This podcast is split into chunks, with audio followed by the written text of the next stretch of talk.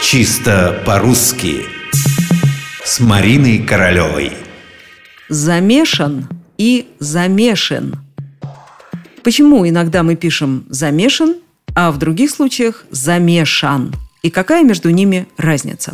Припомните, наверняка вы не раз попадали в ситуацию, когда нужно было выбрать, как именно написать «замешан» или «замешен».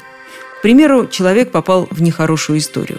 Он оказался в нее замешанным или замешанным. Нет, здесь никаких сомнений быть не может. Конечно, он оказался замешанным в темную историю. Хорошо, а если это не человек? Если это колобок из сказки, он замешан на сметане – да, именно так. Краткое страдательное причастие «замешан» может быть образовано только лишь от глагола «замешать», то есть вовлечь в какое-либо обычно опасное или нехорошее дело.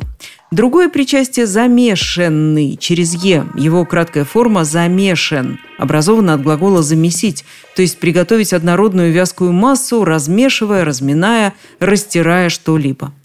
Теперь все ясно, и нужно только как можно живее представить себе две совершенно разные картинки, две разные ситуации. Замешать кого-то в какое-то дело и замесить тесто, например.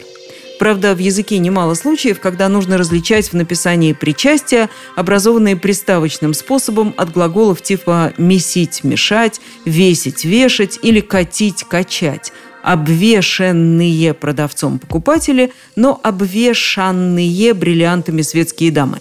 Помешанное кондитером тесто, но человек помешанный на изучении языков.